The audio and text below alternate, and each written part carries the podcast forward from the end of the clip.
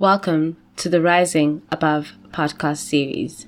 My name is Vuelwetu Rahile, and together we rise. In every story and life, there's a core. In the book of Exodus, it comes to Moses after he leaves Egypt as a shepherd. One of his sheep gets away, and he goes looking for it on a mountain, and he hears a voice. It's God calling to him. In the Quran, it comes to Muhammad after he has had kids and lived a full righteous life. He's forty years old and meditating in a cave, and he hears a voice. It's Allah calling him to be a prophet. Or look at Sente in the film thirty-six, the thirty-sixth Chamber. He's out in the countryside rebelling against the Manchu government and sees a dude break a box of fish open with his bare hands. He asks him, "How did you do that?" And the guy says, "It's Kung Fu. I learned it at the Shaolin." That one word, Shaolin, was a call to Sente. What sent him to seek knowledge and become a monk and spread the wisdom of Kung Fu around the world. I believe the call can come to anyone at any time. I know because it came to me one night in a Staten Island housing project in July of nineteen seventy-six.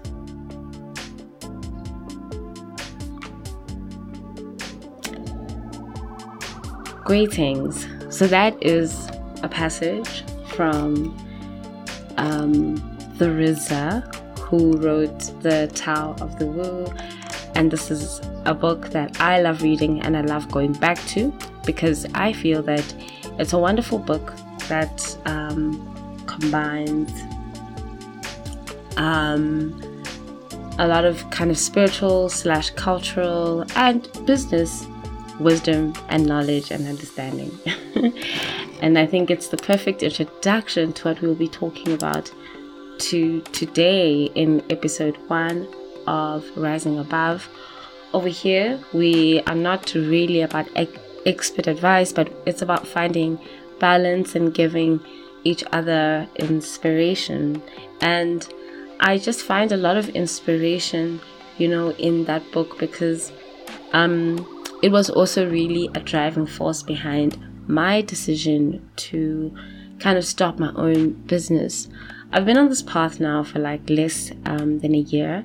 It's been filled with a lot of ups and downs, a lot of challenges, and a lot of questions, you know, um, that I've had. Um, and I think it was, I really hesitated to take the step because I've pretty much been freelancing for six, seven years. And, um, you know, in between, like I would take a job and everything. Um, But in in that freelancing, um, I have, you know, seen a lot of people start businesses. Um, I've started businesses myself and, you know, kind of have seen things failing and crumbling and fading. And so I think when the time came to really kind of like make this commitment, I definitely doubted myself, and I, even to this day, continue to wrestle with myself. So I just decided to kind of start this podcast to come here to wrestle with myself and wrestle with my ideas. And hopefully um, somebody might, you know, get some inspiration from it or a little laugh or two. So I think, you know, um, the one thing that, you know, I love about even just the particular passage um, that... you know, I read is whatever you're doing, no matter, you know, like, um, even if you are in a job or not in a job or kind of, you know, in a place where you might have an idea, but you want to kind of start implementing this idea, I think, um, embracing it, you know, in its... in its most like radical and stupidest form is the best thing that you can do um, for yourself. But it's obviously not something that happens in a single moment. Um, and there are so many um, steps that you can take to kind of, you know, start working on your ideas. Um, I feel like um, as a freelancer, you know, there was not a lot of structure around, you know, the, I mean, I had, you know, kind of had like a little, you know, like a general structure, you know, but I think that, you know, formalizing then into a business, you know, is a call to kind of, you know, take yourself more seriously, and a call to um, attract more clients, right? Because free, I mean, just freelancing can work for some people, but I think as your business grows and or, or as your practice, I'll say your practice, freelancing in whatever field, as it grows, you begin to meet more people who are, you know, very serious about offering you real work. And so that requires you to have certain formalities in place, such as a registered business, a business plan, a website, you know, email address, you know, all of those like um, little, you know, um, basics, you know. So I think that's always, you know, the greatest first step is really um, getting your idea down on paper, like what it is that you want to do, um, but also not just the what, but also, you know, really digging into why you do what you do, right? Um, I do what I personally do in the pursuit of liberation. Everything that I do in my daily existence, in my business, is a search for freedom, um, and just freedom to be.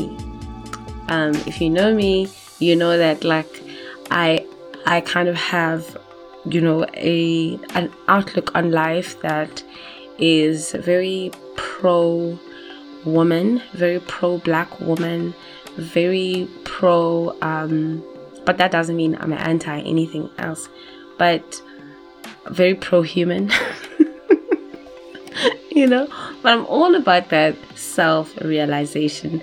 And I think for me, it's been interesting to, you know, walk in this world of, you know, making my own decisions, naming my own business, um, you know, coming up with, you know, um, looks and feels, and for, I mean, for my brand, like that's all part of like, you know, the dreaming exercise and, you know, the development, you know.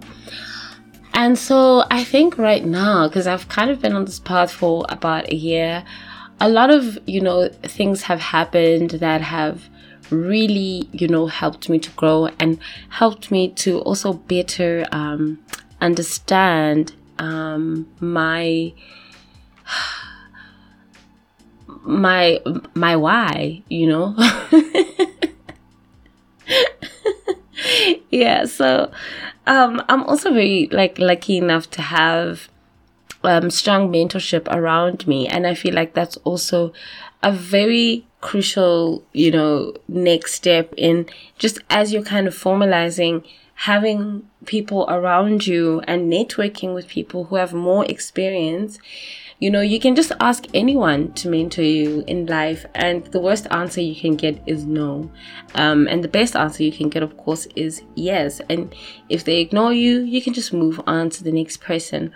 But also having a few people around you who you share these ideas with, maybe people who are even just willing to collaborate with you, and that kind of, you know, kind of creates a structure of accountability, as in, you know, um, um, and, and, and, and I also think using, you know, public platforms to kind of share your ideas or to share your business. And the more that people interact with it, the more that you feel accountable to your network of, say, stakeholders, potential clients, really the more you are going to start seeing yourself performing and scaling upwards. I'm going to be quite honest, there is no leap of faith.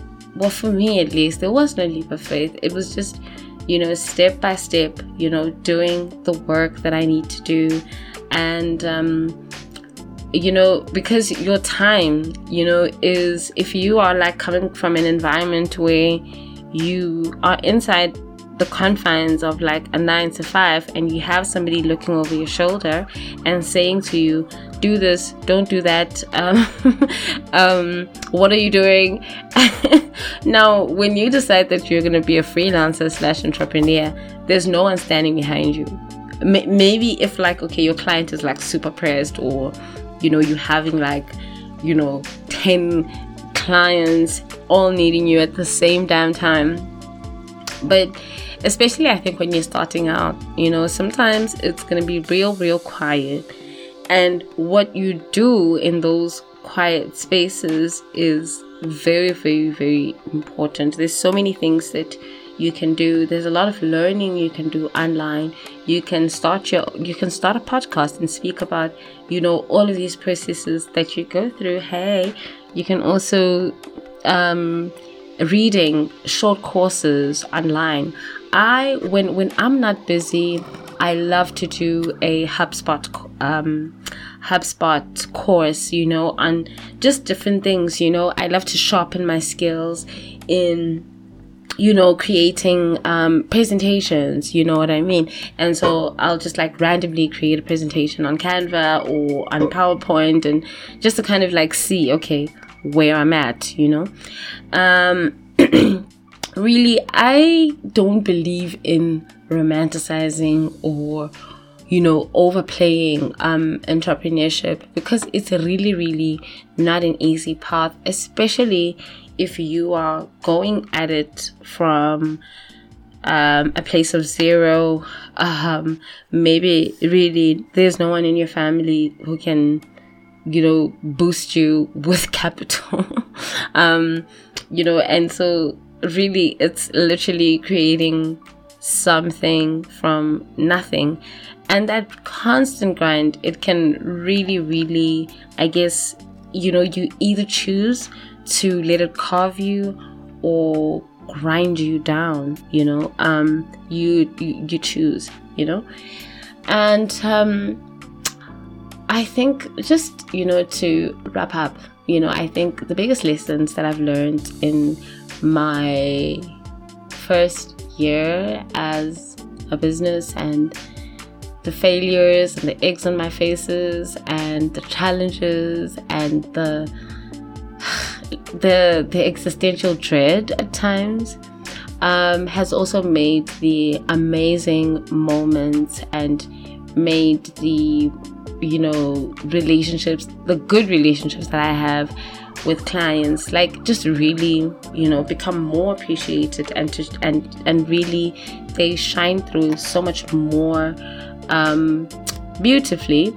And I also kind of um feel that like I'm getting better. I'm, I'm getting better at how I talk to people. I'm becoming more confident in how I present myself, um but I'm also less afraid to pivot into, you know, different areas. About two years ago, I would have never ever said that I can, you know, confidently run an Instagram account.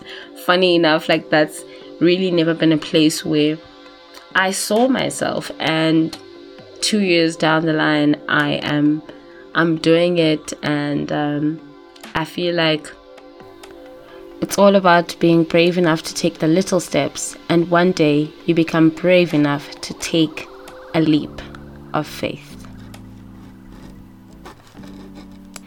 Thank you so much for listening to my banter. Please don't forget to like, subscribe, and share with somebody who might find this interesting.